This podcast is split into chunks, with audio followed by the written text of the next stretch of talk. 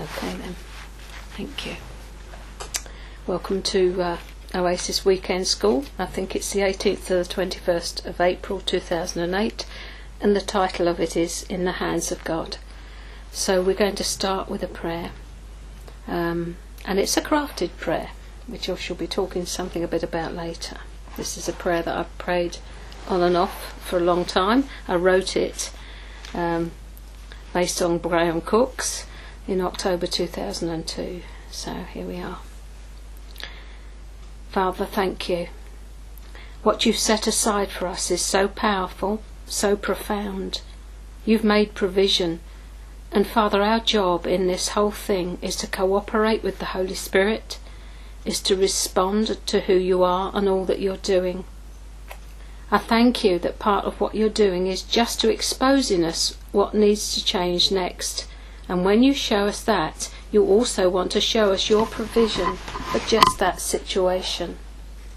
I thank you, there's never going to be a time when you don't show us something wrong without showing us the glory and majesty of heaven that is going to come.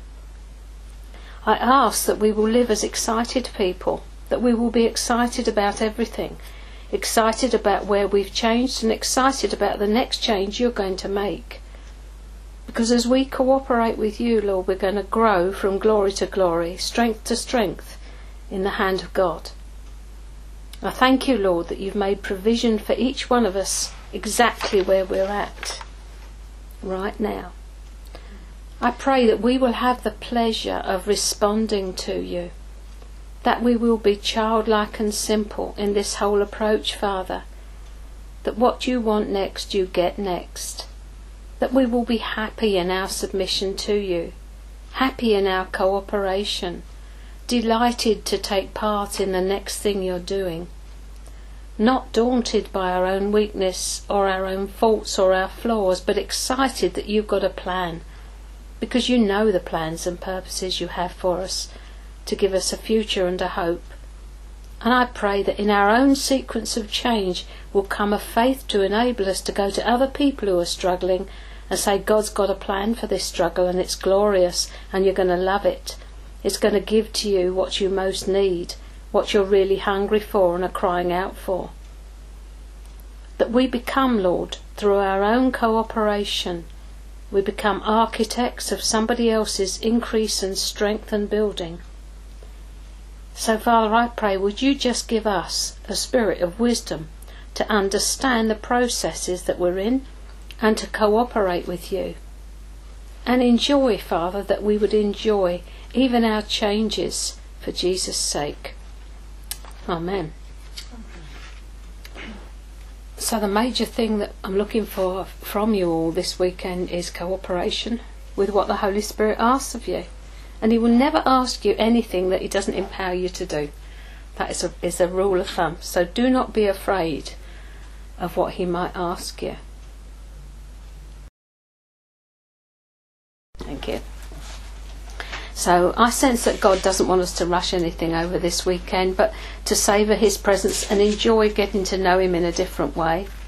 So relax. We're going to aim to increase our God consciousness over the next few days, and in fact, you'll see the, there's a little prayer on the bottom of that handout that I gave you. Father, increase my God consciousness over this weekend to come to the place where we're actively involved with Him 24 7 and acknowledging Him in all our ways in order that He may direct our paths. It's His delight to do that, you know, but He won't do it unless we ask. So Proverbs 3 5 and 6 say just that. It says, Trust in the Lord with all your heart and don't lean to your own understanding. In all your ways, acknowledge Him, and He will make your paths straight. And the next couple of verses are worth having as well. Do not be wise in your own eyes. Fear the Lord and turn away from evil. It will be healing to your body and refreshment to your bones. So we want that. What we're going to be looking at is growing up in God. Because the aim of the Holy Spirit is maturity, maturity, maturity. So you will need to have a journal or a notebook because He will speak. And if at any time you feel Him drawing you away, please just go. Don't think you've got to stay in a session. Get up, Find somewhere to be with Him because this is what this is all about. It's being with Him. So if He speaks and draws you away and says, Rise up, my love, my fair one, and come away, off you go. One thing to remember don't strive. He initiates, we respond. Wait for His touch, expect it, and respond when you receive it. It will be different for all of us. For those of you who are staying, we will be listening to a tape in the evening. It's optional. If you don't want to, there's no pressure. You can stay in your room or whatever. And same with the sessions. If you don't want to attend, please feel free to stay in your room because there's no pressure on you. You're here uh, to enjoy the presence of God. Now, Gina has got something I'd like her to tell you about. It's a comb and a jigsaw puzzle. Uh-huh. Because I'm going to rattle around for a minute. Sorry? Add to the ambience, that's it, rattling around for a minute. Coughs and rustles. That's good for a big girl's They're not on, are Mm. what was that? Go on then, what was it? As you know, the Proverbs acknowledge him in all your ways and he will direct your paths. And it goes on, as as well said, it will be health and healing to your bones. And that's been, I read that every day. Tremendous. Yeah. You know, if you do that, I'll do that. Yeah. That's it. leave These are what are called conditional Yeah. promises. You see, the condition is that you do this. Reading that, if Mm. you don't see what it's talking about. Yes. We've really got to come into alignment with this word, and then we see the heavens open. Right, modern. Okay, so I'm just going to. Approximately nine or ten days ago, I was in the dining room looking for something, and um, I opened this drawer and I had two crackers left over from um, a dinner I'd done for my daughter and grandchildren. And I felt the Lord say, Open that cracker. And I said, uh, what, That one, Lord? Or, or do you mean the red one? Because there was a gold one, or there was a red one. He said, No, I want you to open that one. And when I opened it, out popped this in a plastic bag, like a plastic bag, and I thought, oh, a jigsaw puzzle. And I thought, this weird jigsaw puzzle, it's got like teeth on the end. And I immediately felt the Lord say, where are we? Uh, you are an important part of the jigsaw. The work being done in you right now is necessary for you to be able to fit in place and stand firm. Do not run away from what is happening, but allow me to complete the work in you. So I thought, oh, okay. So took the thing out, started putting it together, and I thought, oh, it's a comb. So, for the benefit of the tape, you know, as they say, comb, I am right. putting the jigsaw puzzle pieces together, and it becomes Tell them about the colours. a comb. And well,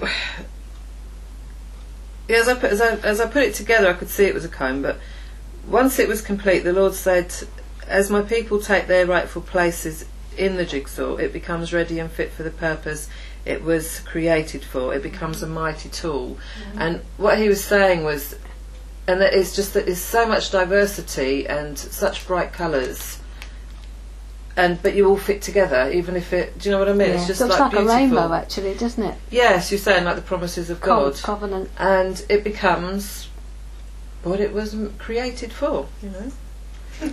and it works, and it's a you know marvelous tool. And I, I haven't written this other bit down, but I just really felt God was just really showing how important we all are to Him, and how well the other bit I got last night actually, funnily enough, 'cause I didn't get this at the time, but I just wrote this down, and I just said, Father says, be united, don't fight the process of wholeness, and believe you have a specific place. One I, des- one I designed for you alone, and no one else will do. And I remember Beryl saying to me a while back, you know, if one of us drops out, I mean, she was talking to me specifically because of something that was going on with me at the time, but if one of us drops out, somehow the gap has to be filled, but it there is always going to be a gap because You were meant to be there. yeah, because we were meant to be there. So it'll never be quite as strong in a sense. Not that God's purposes won't be accomplished one way or another, but it will take longer, it'll be harder, because we all need to be where we need to be. Because if there was one piece of this comb missing, it just wouldn't work. You know, it wouldn't work at all. Brilliant. Absolutely wonderful. Thank you. Lovely. The way God progressively reveals Himself to us through situations and circumstances in our lives. And to do this, we will be looking and using the experiences of Abraham, Moses, and David, who came to know God in different ways at different times in their lives. But first, I want you to find something out about yourself. So, in this session, we'll be using some modelling clay to see what your heart is like in the hands of God.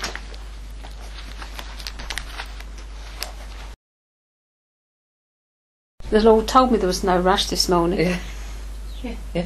Um, I, ju- I just wanted to add a bit more uh, to this comb. Uh, where I said if a bit was missing, it wouldn't work, I was totally wrong, and God's showing me that if a bit's missing, it will still work, but it will be a lot smaller, and the same ground won't be covered. Ah. And so when one of us is missing, although his plans will still come to pass, the same ground won't be covered. Ah, And uh, yeah, I just yeah, brilliant.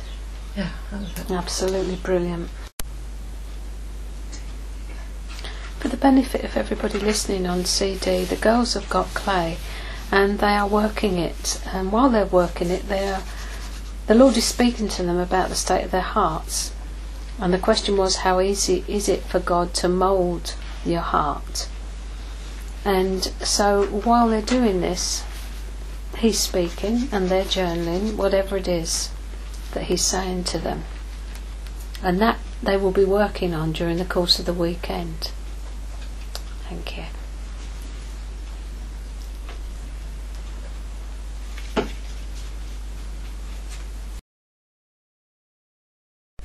Yeah.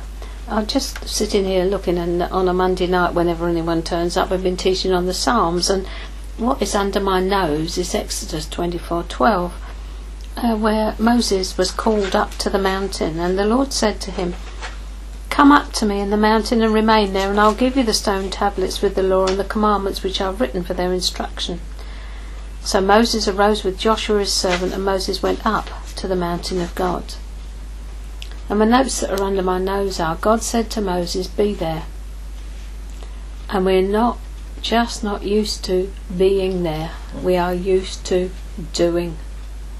Moses came up the mountain and he was there six days waiting on the Lord. Okay. Whoa! That pen won't That's the third pen now. Is it your paper or the pen?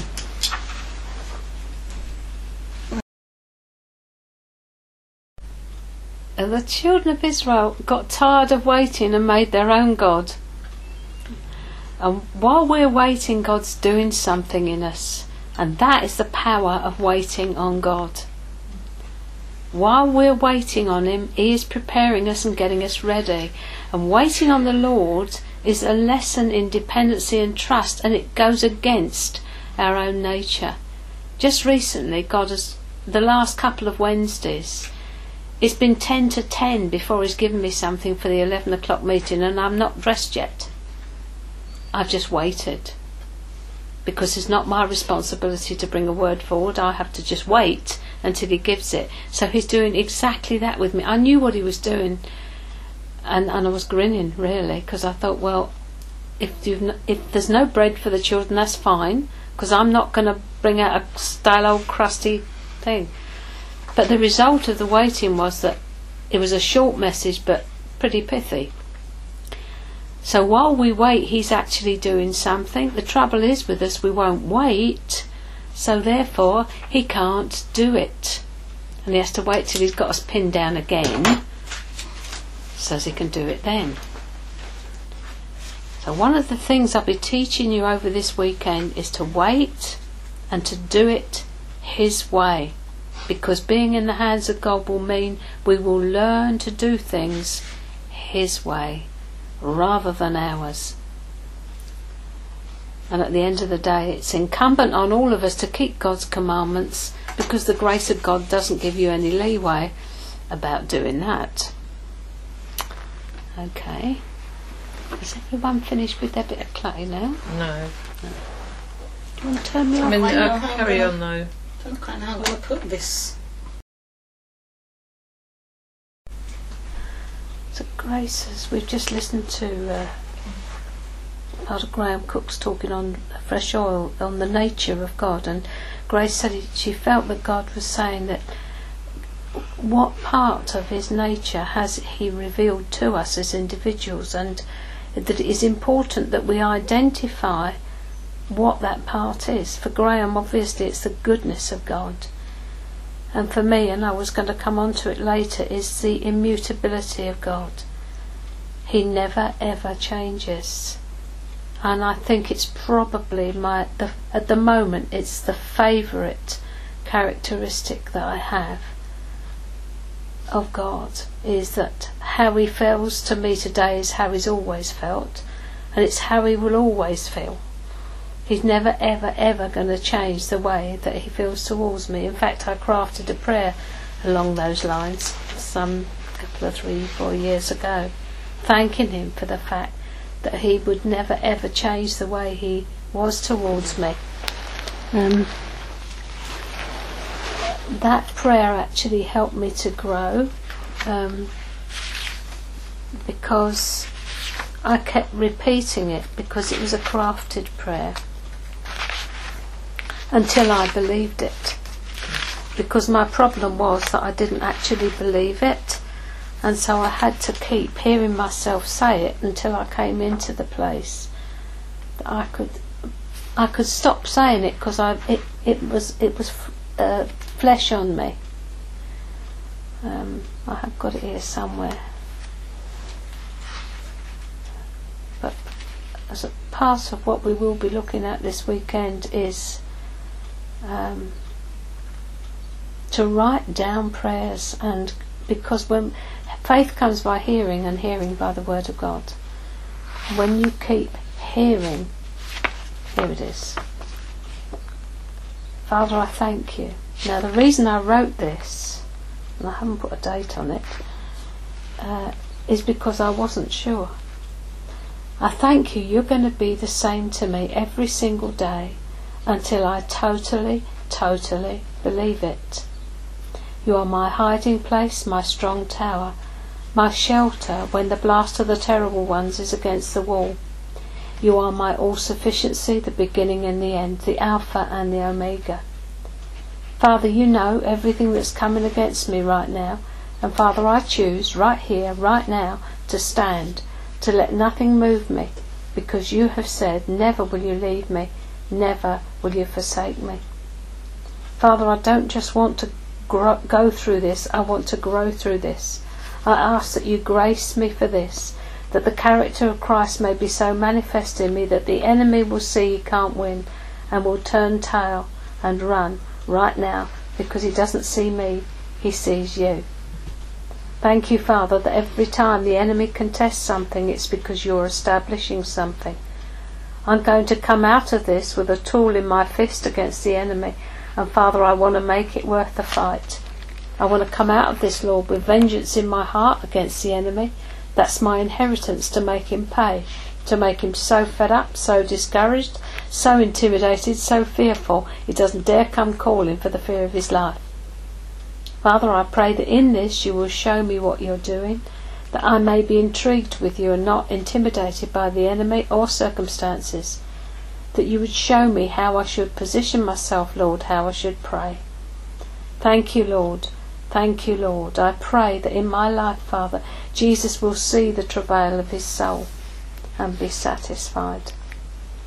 And, and I've put an asterisk. I'm not going to be stuck in these circumstances.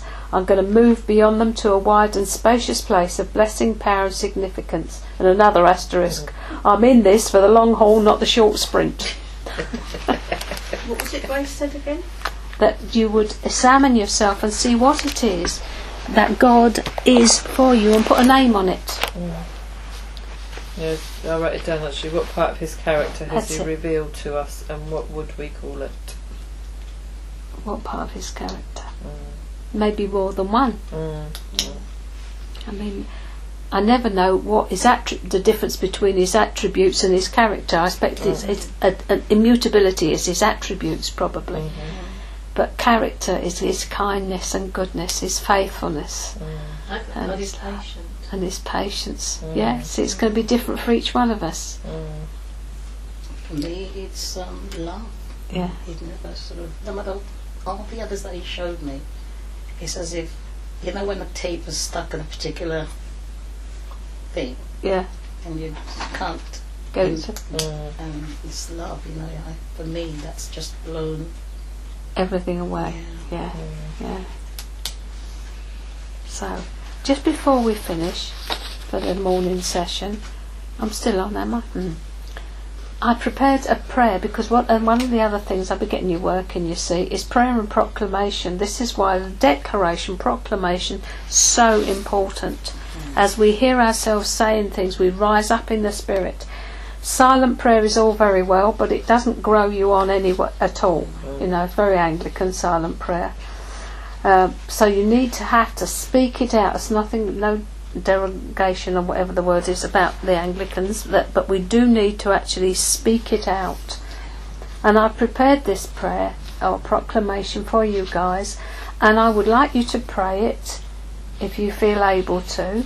Edit it if there are things you don't feel able to speak out, but to pray it not only while you're here, but when you go home. And it goes like this Father, I thank you for the opportunity to learn more about your goodness and greatness. I thank you and bless you because you are Almighty God, El Shaddai. We'll have a look at some of the names of God a bit later if the Lord will. I ask for a spirit of revelation and wisdom to speak to me and prepare me now for what you want to show me and teach me. Holy Spirit, I, and then you stick your name in, ask that you would go before me now and make a way for my heart to be ready and prepared. Show me the things that I will need to let go of so I can take hold and step into the new position you have for me. Father, thank you. You're going to bring forth a clearer picture of my identity in you. I'm going to walk forward into a new love relationship with you. You're going to stir my heart with such love and tenderness that it will bring forth a new desire in me that cannot be contained. A desire to step into everything you intend for my life. Thank you, Father, you're so intentional towards me. Thank you that you have designs on me. You don't want me in a stuck place, but going forward with you into this new season of life that stands before me. Amen. So there they are, if you'd like to take those. And uh, we'll sort of draw it to a close there and start this afternoon again. So the first thing I want to do is to just start with a prophecy, and it's in um, Graham's book, The Language of Promise, and it's right at the back. But I caught it caught my eye this morning, and I think he wants us to know. And it goes like this: My beloved one, heaven is not bankrupt, and I am not capricious in my giving. I am wholehearted and unchanging in my love for you. In all of my dealings with you, I do seek your growth, an increase in depth and maturity. I stretch out circumstances because I'm stretching, increasing your faith. I'm seeking to show you more of how I think and develop you to walk in my paths and know my ways. Always look to me. I am the Father who never changes. You are my first fruits to myself. Everything I do with and for you is by the truth and the exercise of my will. Live the same as I do. Love the truth and see the will as the primary vehicle for receptivity. When we go through the teachings this afternoon or whenever we get it, you'll see that everything that God has given me to teach on is actually mentioned in there. The fact that He is unchanging, the fact that He's stretching and increasing our faith, um, the fact that uh, the will is the primary vehicle for receptivity. It's absolutely amazing when I read this. I thought, Father, you are astonishing, really. I said to Joyce, I put this thing together and then saw the way, the theme that God had put through it. Do not allow your emotions to run the show because they will agitate against faith. Your will cooperates with faith and waits patiently for the promise to be fulfilled. You were called for the very purpose that you might inherit a blessing. The blessing depends on your positioning before me. In all things, I'm teaching you how to be God conscious in all your ways. Developing your will in submission to mine increases your stability, enlarges your power, and enhances your faith. Again, as I've looked at the way that God has brought me this year and the teachings, the baton teachings that we've done, submission was the second one in February, and it is absolutely amazing how key that is because it was leaning on the beloved. Uh, it was about leadership and authority, and how it's actually about leaning on the beloved. Um, and the submission is to Him. And if we do not submit to Him, we'll never submit to anything else. And developing your will in submission to mine increases your stability, enlarges your power, and enhances your faith. There is a difference between being slow and being patient.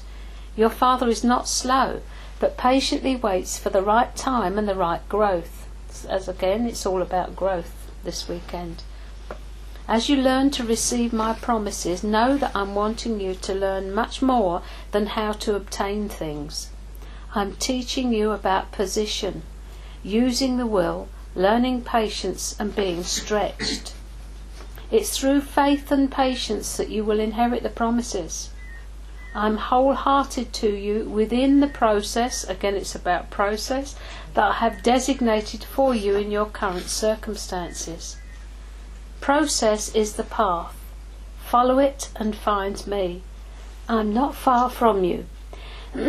Excuse me. Walk in the manner I'm teaching you.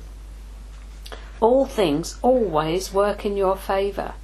Favour can be immediate or eventual according to the time frame that I've set for you in this current phase. Relax. Rest in me. I know what is best. Learn the process of how I want to give you of how I want to give to you in this current season, then everything will come to you and all things will fall to you as I have decreed. Your loving Father. So it's all about that's all about what we'll be looking at. So the first thing I had that I wanted to do was to pray the nature of God of Graham's there, and the second that I had on my little list here was to read the Dust Bowl prophecy. Some of you have heard this, haven't you? The Dust Bowl prophecy, uh, very current. Everything's being kicked up everywhere. It actually is quite incredible that the the, um, Dust Bowl and there's another one she did the two pathways, and that speaks I think about pinpoints of light and some moving on and some not, or is it in this one that says it? One of them. Um, and it's, it mirrors what you've said in that one. So yeah, this that did come to mind when I read it again yesterday, but I didn't see it when I wrote it in January. yeah, amazing. Mm. So this is the Dust Bowl one. I saw great waves of dust rolling over the land. It looked like surf, but it was all dust, blowing across the ground. This is Chris Larkin, swordfire.org, I think she is. It was like a huge dust storm, but it wasn't caused by windstorms or tornadoes, it was from the earth. The waves kept rolling. They were no higher than buildings or any man made construction, and they rolled over everything that could be seen. It seemed like the dust was in the wake of angelic hordes being released over the land, stirring everything and everybody, unsettling them. I saw many people being lifted and put down in different positions or places. Then I could see the outline of horses' hooves in the dust galloping across the group, but the horses' hooves did not cause the dust. I could see angelic hosts above the horses, but they were not riding them, they were accompanying them. As these waves rolled, I could see figures running around, and I knew that the dust was coming from the figures. People who were stirred up, shaken, disorientated. There was a lot of running round, people rushing in confusion. There was a stirring up of all that was earthly, and it was preordained time for this to happen. Yet it was also a response to the prayer of many saints who had cried out for healing of the land. The prayers were not being answered in the way they thought, and to some it seemed a terrible thing, even the work of the enemy. but it was the Lord's mercy being released. All that was built on man made structures was suddenly seen and then blown away, leaving level, clear places. This is happening to churches right now, all over the place. Established churches that have been thinking they're going the right way, but you know, it's not how you start, it's how you finish. You cannot not walk with Him every step of the way, or you find yourself off out in the wilderness somewhere. I realised that the angels and horses were sent to stir up everything that was neither in the right place, position, or purpose, or in the right heart attitude. So I knew that the stirring was a good thing, but it didn't seem like that to watch, and it certainly wouldn't have felt good to the people who were in the middle of the waves. I saw buildings crumbling in the dust and lots of paper flying around. Through the dust I could see pinpoints of the most amazing light, pinpoints of glory. Some lights stayed in their place during the dust waves, but others seemed to move ahead of the waves. I asked the Lord what it meant, and he said that his plans and purposes for time on earth now have moved into a new time, the planned time. Time had slipped. For this time he had to have his people right, in the right place, with the right people, and in right relationship with him and the body. In other words, it was a kairos moment. It was when God came in we are in Chronos, he came in at a given time. So he sent his angels to minister the stirring up of the people, but the dust was not from the angels, it was the earthly things being stirred up and blown away. So I take that to be us, because we're dust. He said that many in this time will be repositioned or have radical changes in circumstances or situations. Old mindsets and even godly desires will be swept away to prepare for this time on earth which is ordained from heaven. After the dust had been stirred, there was to be a time of seeming silence and emptiness, but this too was the Lord, and the emptiness was to be filled with a desire for God and His will alone, nothing of the earth. Then a great silence, a stillness, a moment occurred. The moment was for a response.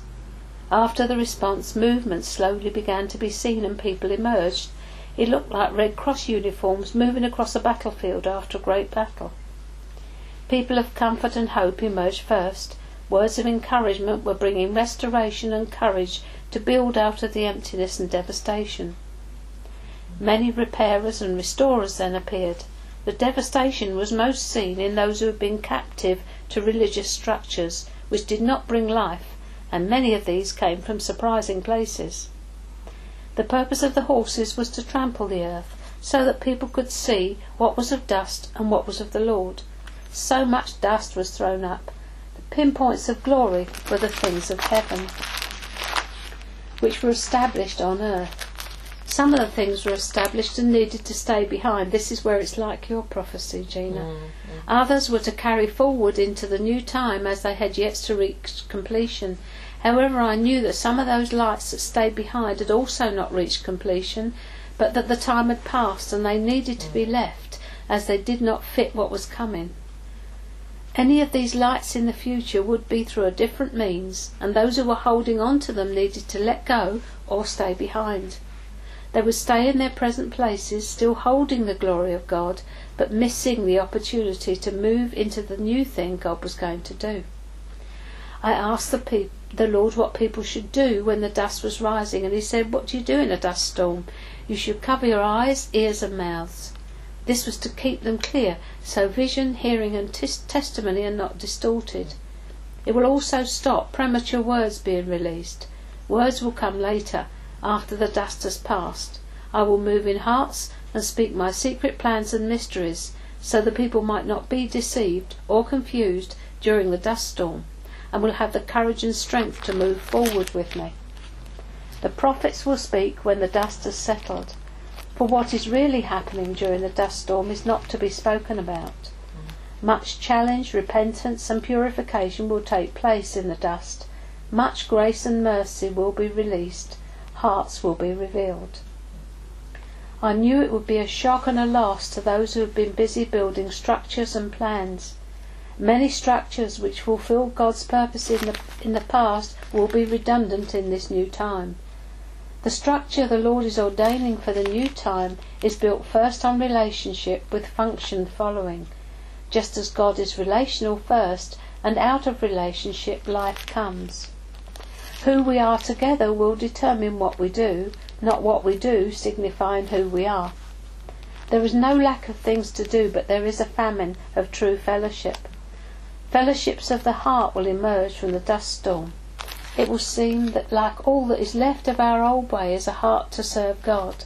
There will be no obvious form or structure to hide under. The Spirit will lead and guide, gather and reposition people ready for what is coming. Only God can do this. So we're in a brilliant time, but we're in a time where, none of us know where we quite are, which is fine. If you don't mind being like that, it's fine. But if you like to hang on to things, it's not so good. So I think I've already told you about the things that we're going to be looking about. I will run quickly through them. We're going to be doing meditation on the personhood of God in order that we can change the way we think and speak a new language and what we think about. Uh, we're going to do a meditation, or as Graham calls it, a Lectio Divina, uh, on Psalm 139 or Isaiah 55 8 to 11. And I'll tell you how to do that when we get to it. And the disciplines that I'll give you to take away are these declarations, proclamations, and the ability to meditate. Because what you learn here is something you, you essentially must take away and put into practice. Not that you think, now that's a fine thing, that's nice, I've heard that, that's lovely, what's new, what's next? Put into practice what you've got. So we will start by each day by thinking about Him, thinking, thanking, praising, and worshipping and tomorrow I will model what I mean with prayer and proclamation and give you one to do yourself daily. The agenda is flexible because God may change it, could be soaking, anything. And we already know that we've asked the Holy Spirit to increase our God consciousness. One of the important things we're going to be looking at maybe in a minute is what it feels like to be out of focus. So this may diagnose for you where you are right now. Um, it may or may not. But if what I describe is, is how you feel, then you'll know that it's out of focus. So let your spirit man rise up. Um, the next sort of advert for upcoming attractions is the next school like this will be in July. Um, don't know the dates yet. It will be a, a midweek one, and it will be called Living to Please God. So, as I said this morning, being in the hands of God will mean we learn to do things His way rather than ours. And the whole thrust of this weekend will be seeing things from His viewpoint and putting Him first in our lives. You can say, I can go back to that. So, this may be a learning curve for some of us, but we do need to look away to Him look away from ourselves to Him, and it's a spiritual discipline. And as I've already said, I'll be teaching you some of those to take away with you so you can put them into practice at home.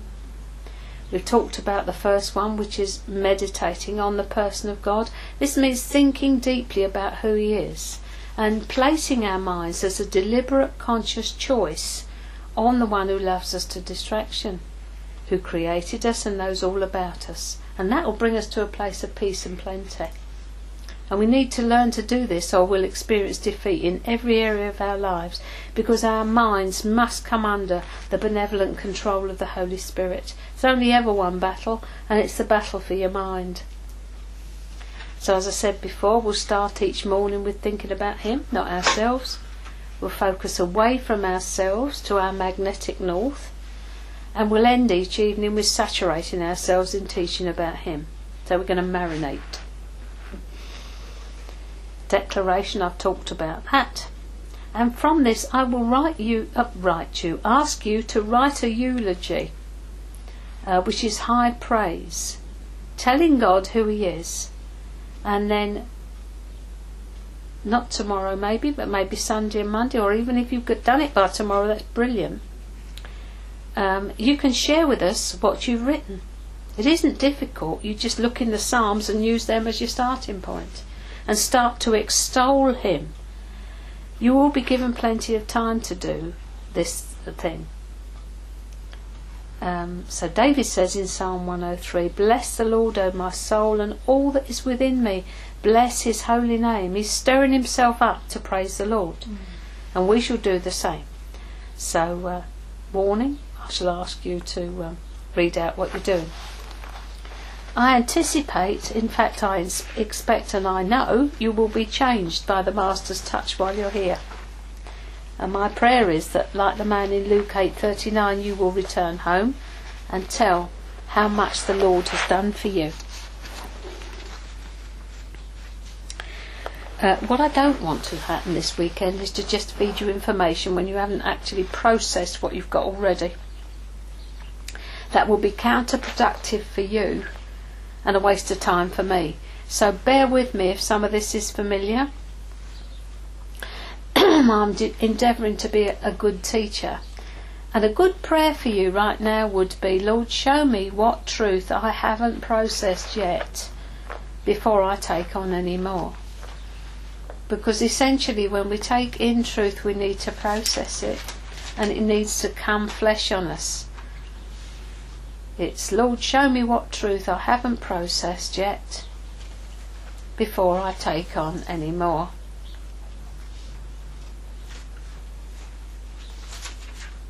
I am going to make you work over the weekend, gently and lovingly. But this will all be your interaction with Him. Sorry, what was it again, Lord? Show me what truth I haven't processed yet before I take on more. It is so easy to take in, take in, take in. Okay, what's the next CD? I haven't heard that. Want to be up to date with all this and that and the next thing. But for me, I've sat under Graham Cooke's teaching since I've known of him, which is about since about 1996, uh, and I have put into practice what he said. It took me some years first before I even understood what he was talking about. Once I begot, began to get into gear with what he was talking about, I asked the Lord before the prophetic conferences in 2002 2003 to actually bring me up to speed so that when I went to the conferences, I would be able to take in and understand what he was speaking about. Um, because unless you understand, you cannot begin to put it into practice.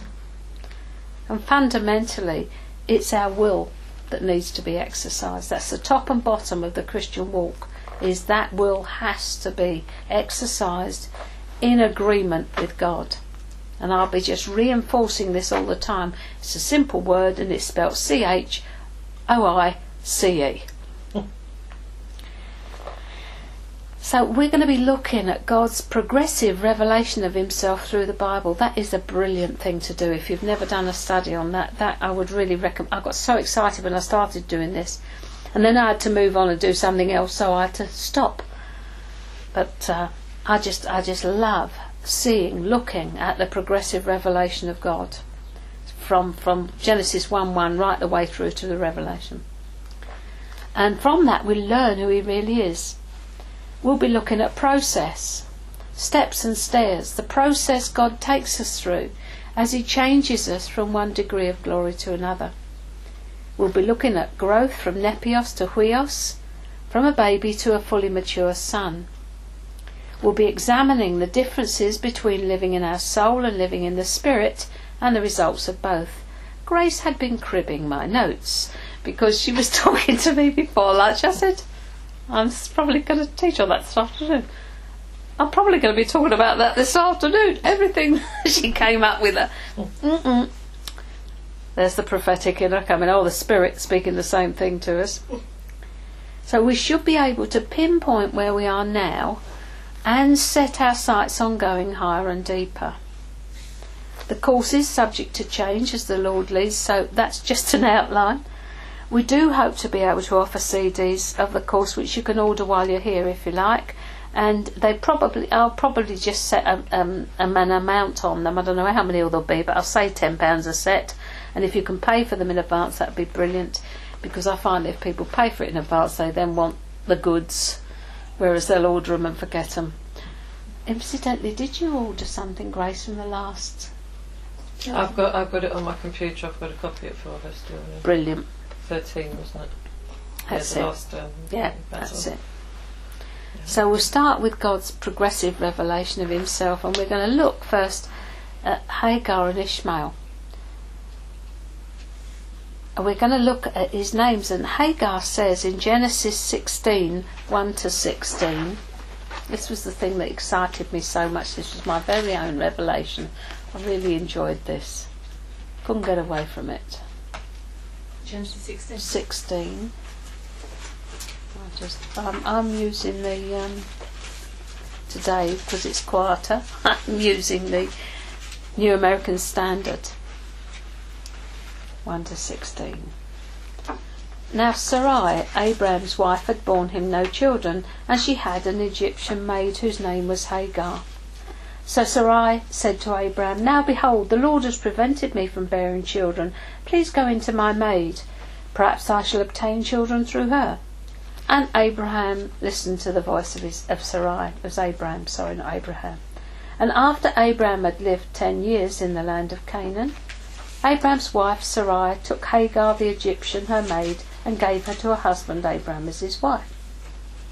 And he went into Hagar, and she conceived. And when she saw she had conceived, her mistress was despised in her sight. And Sarai said to Abraham, May the wrong done to me be upon you. I gave my maid into your arms, but when she saw that she had conceived, I was despised in her sight. May the Lord judge between you and me. That is Mizpah there. But Abraham said to Sarai, Behold, your maid is in your power. Do to her what's good in your sight. So Sarai treated her harshly, and she fled from her presence. Now the angel of the Lord found her by a spring of water in the wilderness, by the spring on the way to Shur. And he said, Hagar, Sarai's maid, where have you come from, and where are you going? And she said, I am fleeing from the presence of my mistress Sarai. Then the angel of the Lord said to her, Return to your mistress, and submit yourself to her authority. Moreover, the angel of the Lord said to her, I will greatly multiply your descendants, so that they shall be too many to count. The angel of the Lord said to her further, Behold, you are with child, and you shall bear a son, and you shall, you shall call his name Ishmael, which means God hears. Because the Lord has given heed to your affliction, and he will be a wild donkey of a man, and his hand will be against everyone, and everyone's hand will be against him. And he will live to the east of all his brothers. Then she called upon the name of the Lord who spoke to her, Thou art a God who sees. For she said, Have I even remained alive here after seeing him? Therefore the well was called Beer Lahai Rua. Behold, it's between Kadesh and Bered. So Hagar bore Abraham a son, and Abraham called his name, the name of his son, whom Hagar bore, Ishmael. And Abraham was eighty six years old when Hagar bore Ishmael to him. And she says, You are the Lord who sees me. She's thrust forth from the presence of her mistress and she meets Jesus and calls this well Beer Lahai You are the God who sees. For she said, in some um, versions it says, Have I also seen here him who sees me? The well of the one who lives and sees me. So it's my prayer that you'll experience this while you're here, that the Lord lives, who lives, hears and sees you. That was what it spoke to me when I read this passage, and it just jumped out at me that He is the one who lives, sees, and hears. When we look at the scriptures, what we see is a progressive revelation of who God is. He is a God who constantly reveals himself, as I said, from Genesis to Revelation. And the first name we see is in Genesis 1 1. In the beginning, God. The name here is Elohim, the most powerful of all the powerful ones. That is the first revelation we have. The most powerful of all the powerful ones. You can meditate on that for a while. The God who is the most powerful of all the powerful ones is your Father. Then in Genesis 2 4 we see something else. The Lord God made the heavens and the earth. There is an addition. The Hebrew a tetragrammaton, I think they call it, YHWH, which we transliterate as Jehovah, means the self existent one. Later, we see compounds of this name in Jehovah Jireh, the Lord my provider. That's Genesis 22, 13 and 14. We'll be looking at it in a minute. And Jehovah Shammah, the God who is there. That's the last verse of Ezekiel, Ezekiel 48:35. So you see that God is progressively revealing who he is. Each time he was showing himself to his people as something different in the circumstances they were experiencing. What he wanted to be for them right there, right then. So a good question for you is to say to the Lord, what do you want to be for me right now? Because he always wants to be something for you in the situation in which you find yourself. Graham, I think, tells a story in one of his little books at a time when he was being very disobedient, and um, the Lord took him back in a dream some many years later, and there he was, right in the middle of this disobedience, and he said, Jesus, with an absolute impeccable timing, walks right into this scene that he's in in this dream of him doing whatever it was, or saying whatever it was he was doing or saying, and he, the scene just froze, and he stood there. And Jesus walked over to him and said to him, um, you know what, Gray? It wasn't your sinful behaviour that upset me, you know, in that. That wasn't what I was focusing on. It was what I wanted to be for you in that, and you never knew. And he woke up laughing. So, whatever it is, see, God wants to be something specific to you in that situation, and it is proved throughout the, the scriptures. There it is. So when it's a war situation, they see him as the Lord of Sabaoth, the Lord of hosts, the warrior king. And I think it's 1 Samuel 1 3 that is the first time we see that. It's the name of Jehovah in manifestation of power. The Lord of hosts, he is the King of glory. Psalm 24:10. And this is the revelation we'll be seeing in these coming days as we approach the end of the end times the Lord of hosts. He is the King of glory. He's not coming back as a little baby um, that everybody can go and coo over. This word that um, Gina has given us speaks of the army, and I'm very aware uh, that we are fast coming into the place where God is calling up His troops. And once you join up, you know, you become the property of the of the army or the navy or the air force, and they take everything away from you. You know, they take your shaving. Kit my dad said they take your shaving kit. They cut your hair to the length they want you to be wearing it. They take your clothes away. They give you a uniform because you have joined their service. And God's no different. He's going to take everything away and kit you out with the stuff that belongs to His kingdom.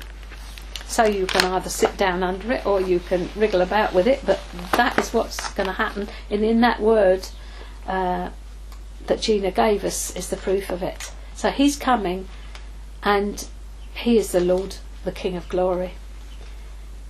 Graham says on one of his CDs, and I, I said it recently, that he says, The days are coming when you will say, The King is here. The King is here?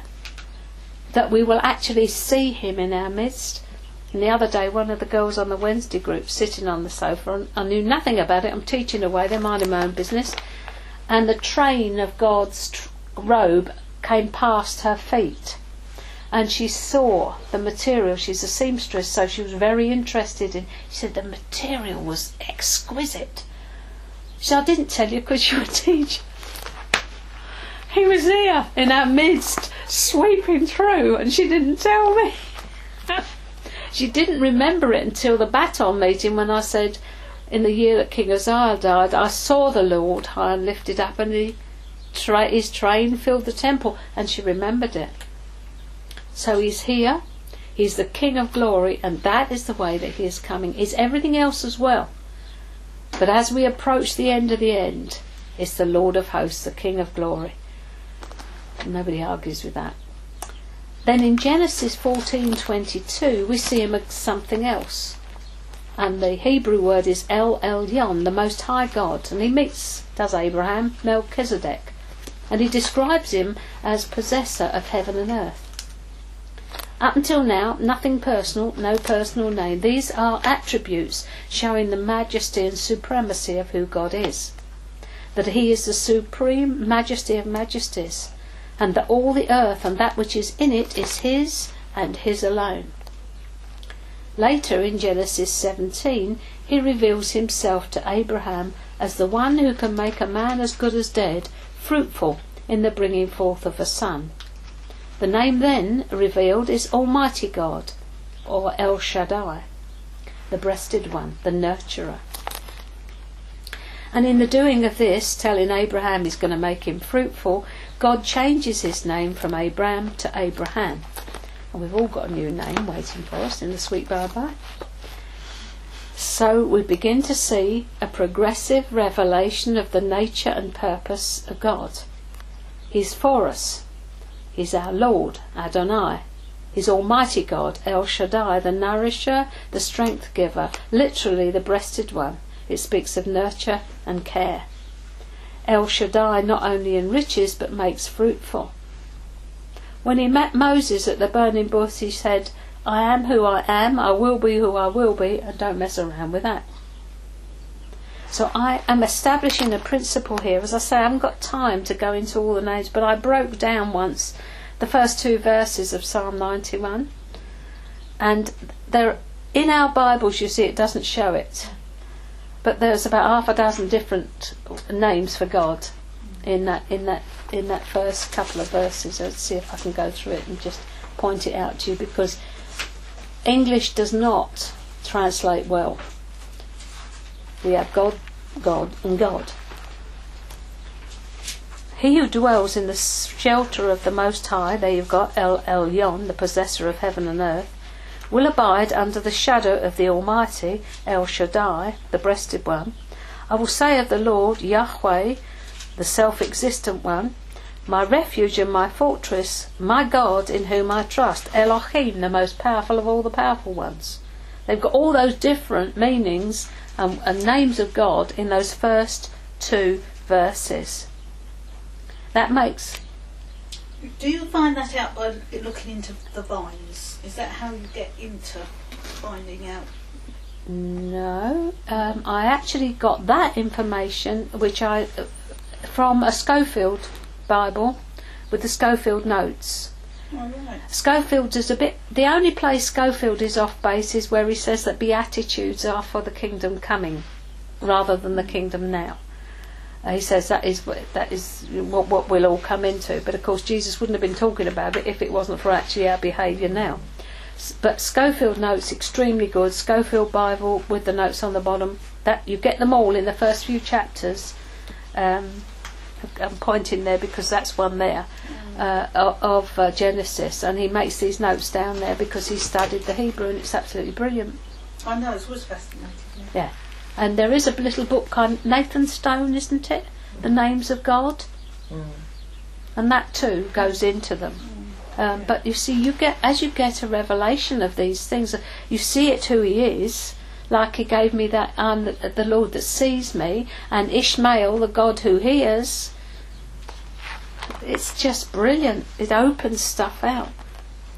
So the principle that I'm establishing here is that God is a God of revelation. And by that I mean He constantly reveals Himself to us as we can bear it. Jesus said in uh, John 16:12, "I have many things to say to you, but you cannot bear them yet." He said that to me years ago. I have many things to tell you, but you can't cope with it yet. And I thought, what's that mean? You know. But of course, what he meant is you cannot cope with the glory of what I want to show you of who I am. He loves it. And this part of the teaching is important, though it may sound very doctrinal and, and all that. It's because it's only as we come to trust in Him, who He is, and what He wants to be for us, that we can understand what's happening when we find ourselves in the hands of God. And we can allow ourselves then to be moulded by His touch because we know that He loves and cares for us. If you can take this principle on board, it'll help you to make sense of everything that happens in your life. Sometimes unbelief is grounded in the fact that we are frightened he's going to want to take something from us that we feel we cannot do without. That he wants to remove our comfort blanket and our toys. The need for affection at any cost will cause us to hold on to that which we think fills the need. Drugs, drink, clothing, people, you fill in your own gaps because we'll hold on to it because actually we will not have him to rule over us.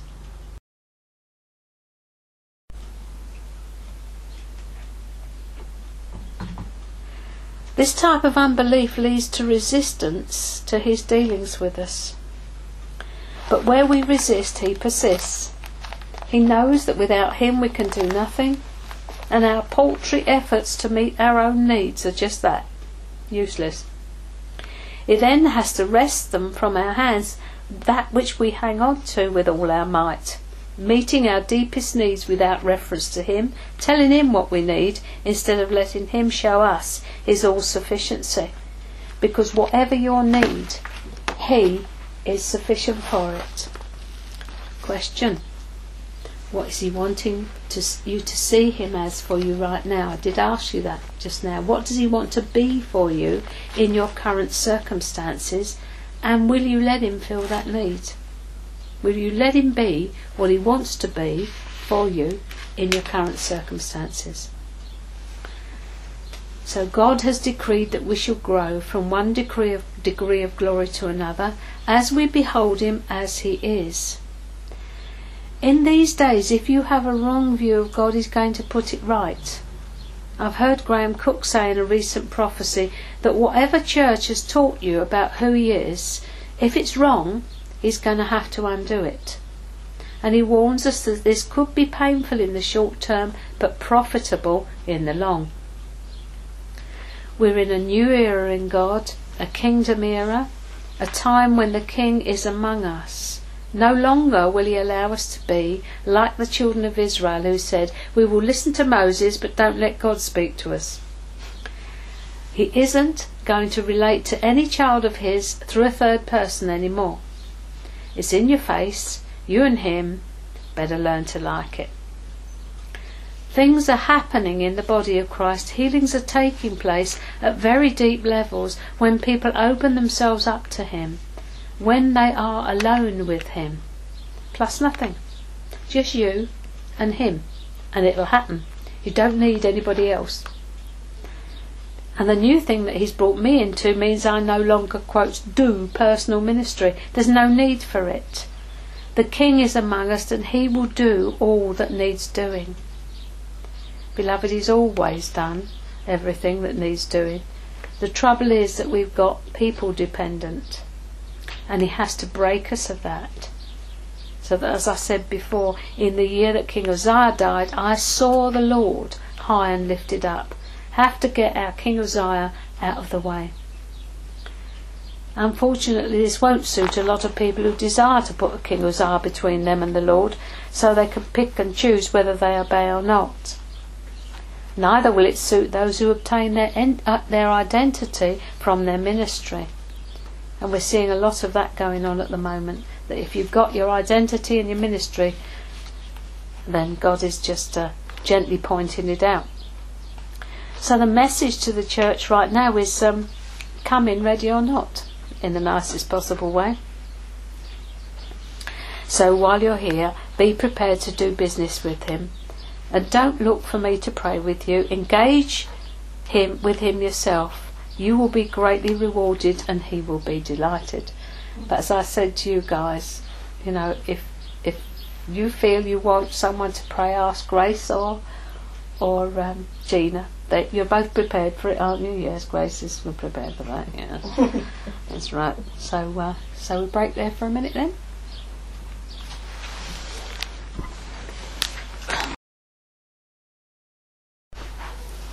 But for completeness sake, it's just been pointed out that I didn't actually read Gina's prophecy for those of you listening on CD and frustrated like mad. So, on asking the Lord what He wanted me to say for 2008, this is what He said You were asked by Beryl what you felt most about the coming year, and you answered that it would be more of what I had to say and less of what people say. That's right. You also said you had the impression I was moving people into places, into place in the army. Also correct. Because of believers like you are, who are really beginning to focus on me and what I have to say and what I'm doing, this is going to begin to happen quickly. I am strategically placing people where I want them. My army is being mobilized, but I will say that those who will not take their places will be left behind. I still love them very much, but they will not be allowed to hinder my move. My army will mobilize and you will all fight and walk in unity, but those that don't take up their places will be left in their armchairs.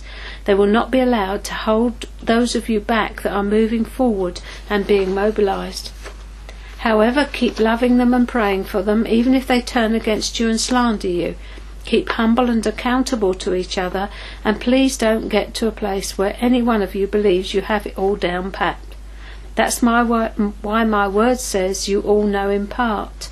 You need each other to bounce things off and to be corrected. I don't care what level of responsibility I've given any one of you, none of you has it all. There are times when you all get it wrong, and that's when you need to accept correction. Pride is not something I will tolerate. Pride says, I know it all, I never get it wrong. Pride says, Who are you to tell me anything? Only God can. Well, just so the record is set straight, I do show others to tell each one of you the things you cannot see. There are things that each person cannot see about themselves, and I do show others to bring a word of correction and direction. Those that become so proud that they believe no one can tell them anything have it so wrong. The problem with pride is that it blocks even my voice, so that's when I use someone else to bring the word. Now, when any one of you are told anything, don't accept it just like that. That's not what I'm saying, because there are also those that bring a word as coming from me, when in fact it's their problem with you. But when a word is brought to you about something to do with you, pray and fast until you get convicted as to whether it's something I am bringing to your attention. In these days, it's imperative that you are so sensitive and focused in mind, spirit, soul, and body so on guard as to any attacks coming at you and from you. So on guard as to what is in your heart, your responses, your actions and thoughts, because times are getting darker and darker, and those who tru- those truly following me in spirit and soul and body must have no darkness in them. I am not saying this to put you all in fear, but I am saying this as a warning of what's ahead it doesn't mean I'm going to hit you with a bolt of lightning when you don't get it right. My grace and mercy are always there for you. But it does mean that anyone who does not walk in love and humility as a heart choice will be left behind. Just as Moses, who was a great servant of mine, didn't get into the promised land, so you will be with me in heaven ultimately, but you will not see the fulfillment of the promise here on earth. Just keep staying close to me. Keep calling on me, and do not despise the words of your brothers and sisters, but test them and see if there's any merit in them. My army will be an army of lovers. They will love and give love always. It will be love that defeats the darkness, and through this love you will all walk in unity. When there are disagreements, you will talk them through and resolve them, not take offence with each other. That doesn't mean you will all remain in the same place together, for some of you have places other than where you are now. But the point is, it doesn't matter where you're placed physically, because spiritually you are one. As Paul my apostle said when he was in prison, that he was there in spirit at Colossae, Colossians 2 5, and also see 1 Corinthians 5 3 and 4. That is the point. The physical realm isn't the important one, the spiritual realm is. Do not take offence, but walk in love. And if a brother or sister does take offence and goes, bless them on their way and let me work on them. Sometimes these things happen because people have stuff they need to work through, and I will work through it with them, and they will eventually be reconciled, but only if they are willing. Some won't be, and you have to let them go. It's a matter of the heart. Sometimes their offence is justified, for they are not listened to, and in those instances I have to work on your stuff so you reconcile with them. Ultimately, what I'm saying is walk in love and humility, stay open and vulnerable, no matter how hard, and just keep following me and my lead. Your heart's cry has to be the my heart's cry of I only say what the Father says, and I only do what the Father does. Go in peace, my children, stay close to me always. But know none of you are God, none of you are me, and know all things. Remember that, and you won't go far wrong. Remember that without me you can do nothing, but with me all things are possible. Walk in love and humility as I am love and am humble. But always remember I love you with a deep passion. I will give you all the strength and courage you need, and I will never leave you. I'm always by your side. I'm the vine and you are the branches. You get your life, strength, and growth from me. Keep grafted in and you won't go far wrong. Step back into me and let me be your covering. Let me hide you in the shadow of my wings, and you will soar like eagles for me. You will be my mighty united army. Can you hear the sound of marching feet? Can you hear a mighty stamp as millions of feet stand to attention for me, your captain of the hosts? And with you stand many, many of my angels. You have all the help you will ever need and more. Open your eyes and see, and believe, my beloved ones. These are some of my words for 2008. Thank you.